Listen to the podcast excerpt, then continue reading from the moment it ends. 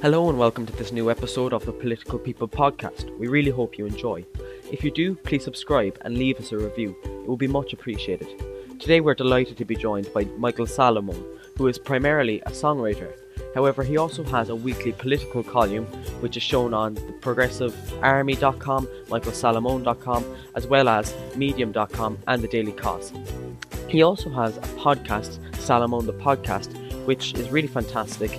It covers a whole range of uh, issues, ranging from religion to politics, and it covers everything in a really insightful and analytical manner. Therefore, we were really delighted to have a conversation with him today, which covered him having ice cream with Hillary Clinton, his opinion on the mainstream media, and also his support for Bernie Sanders. We really hope you enjoy. If you do, be sure to check out our Twitter at political underscore PPL.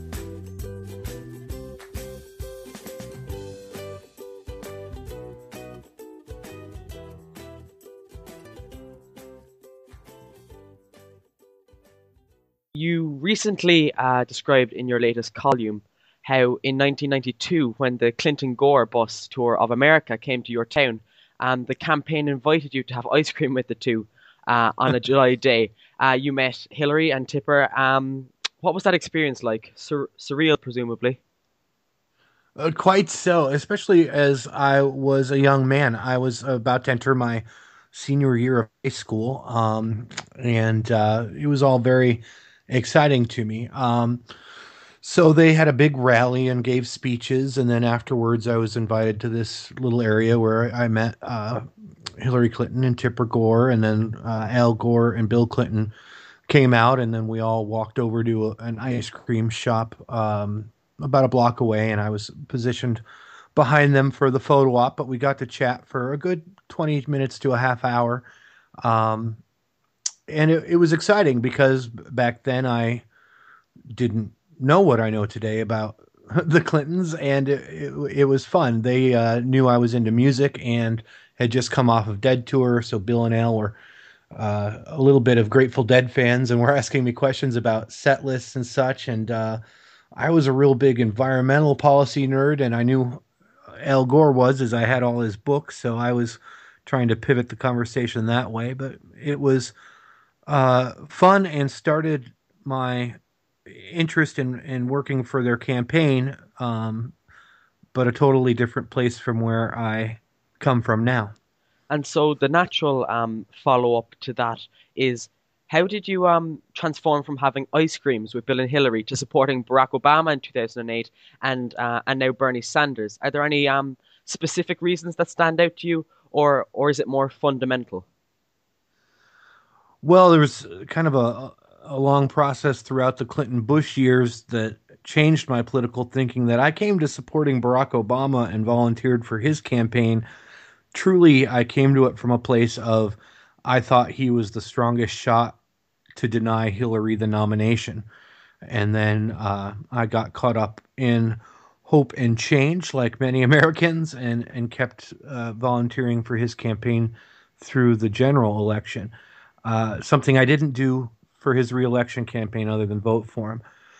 I was pretty uh, disenfranchised from party politics when Bernie Sanders announced. I had thrown some support into the Run, Warren, Run effort. Um, I mean, not like I was an activist or anything, but was, was doing what I could. Um, And I knew that there were others trying to push for Bernie to run. And when he announced, it was really only a couple of days before I switched gears and, and decided to get behind that. Why? Because authenticity has come to be something that matters so much to me. And I don't have any doubts, uh, unlike any of the other presidential candidates in my lifetime, of who Bernie is and what he stands for. And I am pretty liberal and identify with nearly most of the issues that Bernie talks about. But beyond that, I trust Bernie Sanders, and that's not something I've been able to say before. So um, this is a, a very important primary to me. And so you mentioned the um, authenticity of Bernie Sanders. I'm wondering, uh, is your main objection to Hillary Clinton the message which she conveys and her policies, or is it um, who she is and her lack of authenticity and um, her staged, managed nature? Well, I guess all of that. Personally, my love affair with the Clintons ended early in their first term, and I often combine language about the Clintons as their one, because when the Clintons were in the White House, it was billed to Democrats especially that it was a package deal, that it was a co-presidency. So you and your listeners will have to forgive me if I just lump it as the Clintons a lot. But I saw the machinations, uh, how they moved our party to the right, put it further in bed with special interests for fundraising purposes. Um, I disagreed with so very much of the policy that, thankfully, we're talking about this time around that we didn't really talk about when Barack Obama challenged mm-hmm. her uh, about like the, the Clinton crime bill and uh, the media consolidation and things that have really affected the the American uh, landscape on, on politics in such negative ways. So I, I fell deeply out of love with them. As she was my senator uh, in New York State, I got a whole different angle of how disingenuous she was, uh, talking about policy that was never supported in Washington, uh, whenever fundraising or, or trying to come up with things to say in, in local meetings. And then as a report, I was a reporter at that time, uh, how the machinations of the office would just shut people out from access. Something we see now, like as they rope off journalists whenever they try and get close to her.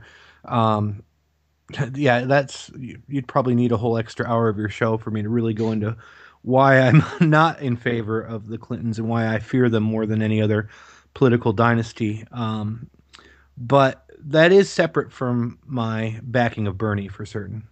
Um, you previously mentioned you were an Obama supporter in two thousand eight. Uh, do you have any regrets about that? Have your have your feelings about the president changed? Because um, I was recently watching old videos where he was uh, giving speeches to unprecedentedly um, big crowds, and, and I was actually just seven years old at the time. But the, his rhetoric was so ins- aspirational, it was so um, inspiring that it was almost inevitable that his pre- presidency mightn't live up to the expectations which he had set mm. with his um with his Yes We Can campaign.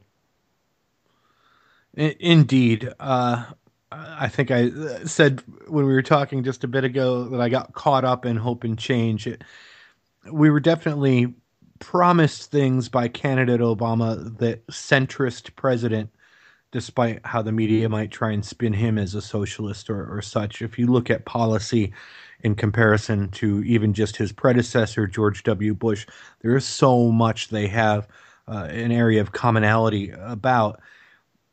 So, yeah, I, I have been fairly disappointed. Now, don't get me wrong. I'm certainly grateful that we got Barack Obama over Hillary Clinton. I'm extremely grateful we got Barack Obama over John McCain or, or especially Mitt Romney.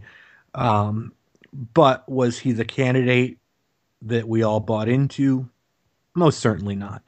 Um, I think Bernie Sanders says this often, that there are things that he disagrees with the president with, that that's definitely a, in a democracy something you should be able to do, but he was the, the best president available to us throughout those two campaigns. Um, uh, the, the, the hope is, though, that as a Democrat, I would like to see my party stop moving further to the right on issues like militarization and uh, tax cuts to the wealthy, and and come back to at least center, if not left of center, where the, the liberal party in a country should be.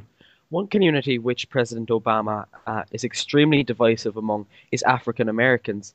Um, now, I know despite growing up in, in rural Western New York, um, African American political issues such as uh, racial injustice and, and inequality, et cetera, um, really interest you. Uh, where did that interest come from, do you know? You know, I, I don't know. Um, I know that my, my mom had a diverse group of friends when I grew up. And so as a small child, it was just a very multicultural clique that we existed in. I don't know if that part of nature versus nurture kind of thing started installing a feeling of equal- equality to me, because I never really understood uh, this is a place of privilege and ignorance. I never really understood that racism existed until I got to college, where uh, it was quite clear that people had far different upbringings than I did that weren't so just normally inclusive. Um, but because of my nature and just wanting to make friends with folks, I, I immediately became good friends in college with uh, lots of uh, good five or six kids that were all in the Black Student Union. And and that's where the issues became uh, uh, of interest to me. I read Malcolm X and Doctor King in, in high school, and I had this strange affinity towards the Black Panthers because, to me, they were this great group that fed the hungry in their community and were, were standing up for the rights of the, the people. So they invited me to start going to the Black Student Union meetings, which I ended up just never missing because it was poignant to, to hear people talk about issues of police brutality and Um, and this is this is the late nineties. This isn't today where these issues are commonplace. They they were looking at things like welfare reform and the Clinton crime bill and, and talking about them in ways that I had never thought about things before. And uh, it definitely made me passionate on those issues in a way that has stuck with me and and that I probably would have remained ignorant on, at least up until Uh, two thousand fifteen, when it became part of the national dialogue, where it should have been all along. As an extension to that, um, I want to get your take on why minorities tend to gravitate towards Hillary Clinton. And I know there are some that say in reality it's not the case, but the polls would suggest otherwise, and we really only have them to go by at the moment. I was recently discussing the issue with uh, Benjamin Dixon, the, the host of the fantastic Benjamin Dixon Show, which your weekly column is uh, affiliated with uh, at the Progressive Army. Um, he said the reasons why Sanders doesn't register uh, well among African Americans currently are the same ones that were applicable to other communities uh, until up until recently, such as, I suppose, a lack of funding, low ra- name recognition, and a belief that he isn't electable. Um, would you agree with that? Well, I would never challenge Ben's uh, excellent assessment on such issues for sure. I think Absolutely. The one that I would latch on to would be name recognition. Um, and also that until I think there was some new polling data out of South Carolina that became available on the morning shows today, and I was trying to to look over it, but a lot of the polls we were looking at in South Carolina were at least a couple of months old, and, and you do see some movement for Bernie in those polls. But polling data throughout this campaign, as well as uh, the midterms last time around, is quite flawed because they're only quizzing what they consider are likely Democratic voters, which are people that are registered Democrats who have voted in previous elections. Part of the Bernie Sanders appeal is that he's got a lot of new voters behind him and a lot of independents who have registered as Democrats to support him in primaries. So you have to consider, at least my political science mind, maybe as much as a ten percent swing just there, which would still put him behind Hillary in South Carolina about five percent. But name recognition, as Bernie will say in every interview, he started this campaign at maybe three percent in national polls, and now he handily can defeat any of the G O P candidates where she ties or loses in, in national polling. So that means a great deal. Now, as for outreach to the African-American community, I, I'm not a huge fan of identity politics uh, in general when it comes to saying the, the black vote only goes one way or the woman vote only goes one way, because I feel that that really steals away people's individuality. But to generalize, I think they're going to come to Bernie Sanders, whether they come in time for their state's primary or not, because I think the policy is strong. And again, maybe that's the poli-sci wonk in me that I just look at policy as being pure, and his is more inclusive to the issues that African Americans have been talking about in America so vocally. Um, since it, at least Tamir Rice or or, or uh, Mike Brown were murdered. Um, will it change in time for South Carolina? I don't know. He's got awesome people working for him, though. I mean, Doctor West, Nina Turner, Killer Mike. That's a pretty powerful team to have behind you. We'll have to see. I absolutely um, agree with all that analysis. I, I have to say, I think that it's very um, uh, accurate. Do you think that um, a lot of the blame lies with the, the media for not exposing and covering Bernie Sanders' poli- Bernie Sanders's uh, policies enough to afford the African Amer- American community the opportunity to get to know the candidate and, um, as a result, to to really find out um, why his policies may or may not benefit them? Oh, indeed. I, I wouldn't question that at all. I mean, I think if you look at alternative media, or even what we uh, use popular vernacular to describe as Black Twitter, there's a great deal of support for Bernie Sanders because they have done their own homework. But on national television uh, news, you can look at all sorts of statistics of, I think at year end, Bernie was averaging maybe ten minutes a week in broadcasts, where Donald Trump was averaging maybe an hour and a half throughout the broadcasts, uh, and Hillary Clinton being about an hour. Um, I'm guessing on that data. I don't have it right in front of me, but it's pretty close to what I just said. Yeah, I think it was so, that Donald Trump got twenty, twenty-three times more uh, coverage on nightly news than Bernie Sanders did. Yeah, so, and we're not talking policy as a nation through these sound bites that are on M S N B C, C N N, especially Fox News. We're just listening to sound bites. So the issues that that if I were an African American and concerned with, or uh, even if I were a woman and concerned with, uh, they may not be speaking to my issues. So it's it's what we would call identity politics. So Hillary Clinton is a strong brand in the Democratic Party, a strong brand with women, a strong brand with blacks. And so people will just automatically assume that that's their candidate. But again, if we start looking at policy, she's not strong on either. And uh, thankfully, Bernie's message is starting to get out there. But without getting fair coverage, it's an even bigger battle against the establishment than uh, than was perceived from the get-go. But he's still doing stronger than I would have expected at this point, and, and stronger than Barack Obama was doing at this point in two thousand eight.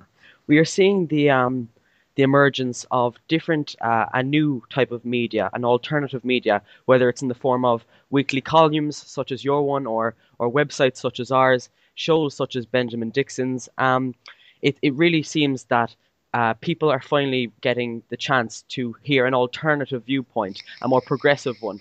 Um, would you be of the belief that the, the future of news uh, coverage lies with the alternative media or more conventional forms?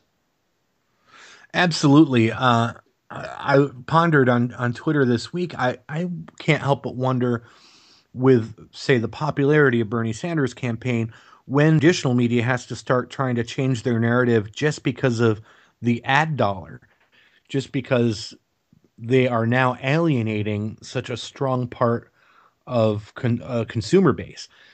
Alternative media, if you look at shows like the Young Turks, which is uh, started on a, a cable network, but now is exclusively on YouTube, and they get higher ratings than any show on Fox News or C N N. Um, I, I have a, a very lo-fi, done-at-home podcast that some weeks we get as many as thirty thousand listeners. Wow. People are hungry for different information. Um, they, they're seeking it out. I, I mean, that's the only explanation I have for myself that people are actually listening, because it's not like we're advertising. I, as much as a fan of I am as the Young Turks, I don't see advertising from them. So people have discovered them and become fans because, wait, they're talking about the issues that I care about. It's not just these sound bites. Like today we're flooded with the Donald Trump talking about Jeb Bush wanting to moon people. Well, you know, there was also comparative, especially to other Republican debates last night. They talked about policy. They talked about immigration policy. They actually talked about Social Security privatization policy, which is, I think, an important issue for Americans to listen to. Um, And they do that with the Democrats, too. They they want to highlight when Bernie and Hillary throw punches at each other in a debate instead of the policy. But if you tune in to Benjamin Dixon, that's all Ben's doing is he's talking about policy. If you tune into the Young Turks, they play up the personality a little bit because they have a fun panel of that kind of stuff. But really, they're concentrating on policy. And I think the American electorate is maybe not as stupid as mainstream media wants to portray us as. Now, sure, there are plenty of Trump supporters that don't know anything about policy. They just buy into the Make America Great Again, I'll get the best people talking points. But a great deal of young people, especially, Google and research everything. They don't just believe what's being told to them anymore. And if we keep going in that direction, we're going to be a smarter electorate. And eventually, the kind of changes that the progressives are talking about are going to come because, well, as you know, as a European, the, the rest of the world is already there. Mm-hmm. Now, you, you mentioned um, the Young Turks. Now, Cenk Uygur, the uh, the founder and uh, host of that show, has often said that the reason, uh, the main appeal of the alternative media is the fact that it, it conveys and portrays the truth rather than um, kind of objectivity, um, which the mainstream media does. And I was wondering on the issue um, of your podcast, uh, you recently conducted uh, a fascinating episode entitled Why Bernie or Bust is actually Uh, America or Bust. Um, do you want to explain to the listeners what this uh, entails? I'm glad to. Uh, this is my personal belief. Obviously, it's the fun part about when you produce a show at home that you can lean on your own opinions um, quite heavily. But to me, when we're talking about the state of the establishment, the state of media, the state, the fact that even papers from Princeton, let alone former presidents like Jimmy Carter, call America now an official oligarchy, that special interest overpowers any public opinion or or where the people are towards an issue. We're at a point in American history where it's worse than ever, and, and we've probably been an oligarchy for at least sixty-five years, if not worse. Um, so when you have a candidate like Bernie Sanders who's willing to challenge the entire system and has a network, and this is something that you never see on mainstream media, that there are Bernie Sanders-minded people running for Congress all across this great country of mine that are ready to be on the down ballot besides him and, and go forth with this political revolution he speaks about to take on special interests, to take on campaign finance reform, to push forward the types of policies that were promised to us back at the Great Depression, that we were going to fight corporate interests and give people guaranteed education, guaranteed health care, guaranteed right to work, guaranteed wage that they can survive on. These are issues that have been promised to the American people for sixty-five years. You're not going to see them pushed through by any other candidate. And when the establishment pushes so hard for someone like Hillary Clinton, whose record is more militarization, uh, ready to compromise on a woman's right to choose, as long her her her words, not mine, are as long as it doesn't infringe on if the mother's life is in jeopardy. Willing to compromise on Social Security uh, privatization, which to me is just letting Wall Street gamble with people's retirement. We can't have someone like that and expect a change in the system. And of course the G O P is so far to the right on those issues, there's no opportunity for for change. So for me, if we're expected to compromise our vote, say Bernie Sanders does lose the nomination, which I don't think he will. I think he will secure the Democratic nomination. But there's all sorts of people pushing us to say we have to support Hillary Clinton. Well, we don't.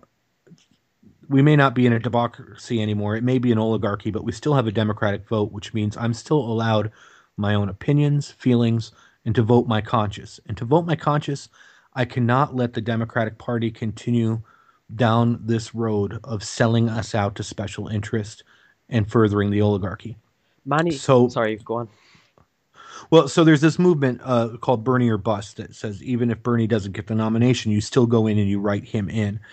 I pleaded the case on the episode that that's important to do because we will need a large number of protest votes to keep the movement going past a defeat. I'll, I'll try and keep it short there. Many of the um, uh, lists which have been compiled online of uh, progressive candidates running for Congress that will be likely to support Bernie Sanders' agenda um, actually compromise as, or um, compile as well feature Green Party candidates. Now, would you um, subscribe to the idea that the Green Party um, purports a similar ideology to that of Bernie Sanders? I, I would indeed. I, I've thought for a long time that uh, the Green Party is built of up mostly of progressives who were smart enough to see that the Democratic Party hasn't been progressive since Jimmy Carter. Um, and that's where their successes are. I, however, don't believe that they are a substantive protest vote in our mostly two-party system in the United States, um, especially as they don't go after local offices very often. They do have some congressional candidates, uh, but they don't try to become a national party, and, and they've certainly had the years and the manpower to do that. Um, I myself am really rooting for Sama Swant's party, uh, the Socialist Alternative Party, which has really taken a movement in Seattle, hopeful that they will go and outreach. I know they're looking at a couple of states to try and spread because they are a ground-up third-party option. Uh, they start at city councils and then work up towards governorships and, and congresspeople and, and maybe one day viable presidential candidates as well, and that's my hope. Mm-hmm. Now, you mentioned earlier how um, you truly believe that Bernie Sanders will win the Democratic nomination. However, one of the um, obstacles in the way of him doing that is uh, Super Tuesday, the day when the most um, primary and primaries and caucuses take place. Now, this year, um, uh, they're taking place in places such as Alabama, uh, Arkansas, Colorado caucus, Georgia, Massachusetts, uh, Oklahoma, Tennessee. Um, What would your prediction for Super Tuesday be? I'm feeling really good about Super Tuesday, and I think that uh, the places you'd least expect Bernie to do well, like Alabama, will be a huge surprise because uh, because of working poor, honestly. And this goes back to what we were already discussing about, is his message getting out there? I I tend to believe it is. I know from experience uh, living in Denver uh, that Bernie is going to do extremely well in Colorado. I just don't see it. If Hillary has a rally, it's maybe one thousand people. Bernie had a rally last night. I'm seeing the numbers as high as nineteen thousand people. Um, and the grassroots network that came out of Colorado far before there was an official Bernie office, people just had little meetings at their houses and organized phone banks, leafleting, uh, canvassing, and all the things you would see out of a traditional campaign office, just done by the people because the passion was there. Um, I, I expect to probably see him win by a small percentage in Nevada, probably lose by a small percentage in South Carolina. But when Super Tuesday hits, he'll have momentum behind him that he will uh, – pretty much as Obama did against Clinton eight, eight years ago, really secure what what looks like the nomination for himself. We were recently talking to Alex Singer, who's running for Congress in uh, Nevada as uh, a progressive candidate. And he also um, said that uh, from his experience on the ground and uh, the knowledge of the local politics, that he felt Bernie Sanders would um, win Nevada uh, by a small margin too. Um, it is also looking increasingly likely, like you said, that Bernie mightn't win um, South Carolina. But I suppose that's just the nature of the process, really, that you're always going to lose lose some states in order to win others. Indeed. And I think that the thing we have with Hillary Clinton is that she did run for president eight years ago. And so we're able to look at uh, there's this guy with the name Barack Hussein Obama who defeated the woman we were told was going to be our president by the establishment. So it's not that much different. If anything, maybe a little easier for an older white gentleman, but still a, a Jewish American, to take on the same establishment. Now, of course, Barack Obama quite more party friendly, more in bed with the Democratic Party than the longest independent in Congress's history. But still, we, we can see the examples where Obama lost states here and there, but still kept the momentum moving. And you cannot argue Bernie Sanders' momentum. Uh, I really feel he's he's going to clean up in a major way, and uh, and really secure the nomination here coming up the uh, first or second of March. We're increasingly hearing the word, um, uh, the use of the word, the establishment, um, and I suppose. The anti-establishment sentiment in America has manifested itself on the right in the form of the success of Donald Trump and, and also Ted Cruz, and on the left, um, uh, the success of Bernie Sanders. Um, how palpable is the establishment, or, or is this anti-establishment sentiment in American politics at the moment? Um, do you feel, from your vast knowledge on it? Well, I think it's it's in the statistics. Um, I don't have the exact numbers in front of me, but it's it's something like thirty-two percent of Americans identify as Democrats, twenty-seven percent identify as Republicans, and the rest identify as independent. And even in those who identify as Republicans or Democrats, there is a large, large group of folks that are not content with politics in general, let alone the politics of their party. eighty-seven percent of Americans are for major campaign finance reform, kicking big money out of politics. A majority of Americans, I think it's around seventy percent, favor publicly financed elections, kicking money out altogether. Mm-hmm. So when you get somebody like Bernie Sanders who says he's just going to run on donations from, from people and unions, and you get somebody like Donald Trump, though, from what I read, it's not necessarily true that he's self-funding. There are some... some PAC support behind him, but I don't believe Super PAC. Uh, it's appealing to people. It's appealing to right-wing and left-wing alike that it's not going to be funded by K Street or Wall Street or um, or powerful interests like the Koch brothers, which, uh, of course, fund just G O P candidates. But uh, I guess we have Sheldon Adelson on the left that does the same thing. I think he just gave Hillary two million dollars to try and uh, badmouth Bernie with. So that groundswell of support was there before Bernie Sanders or, or Donald Trump for just changing things.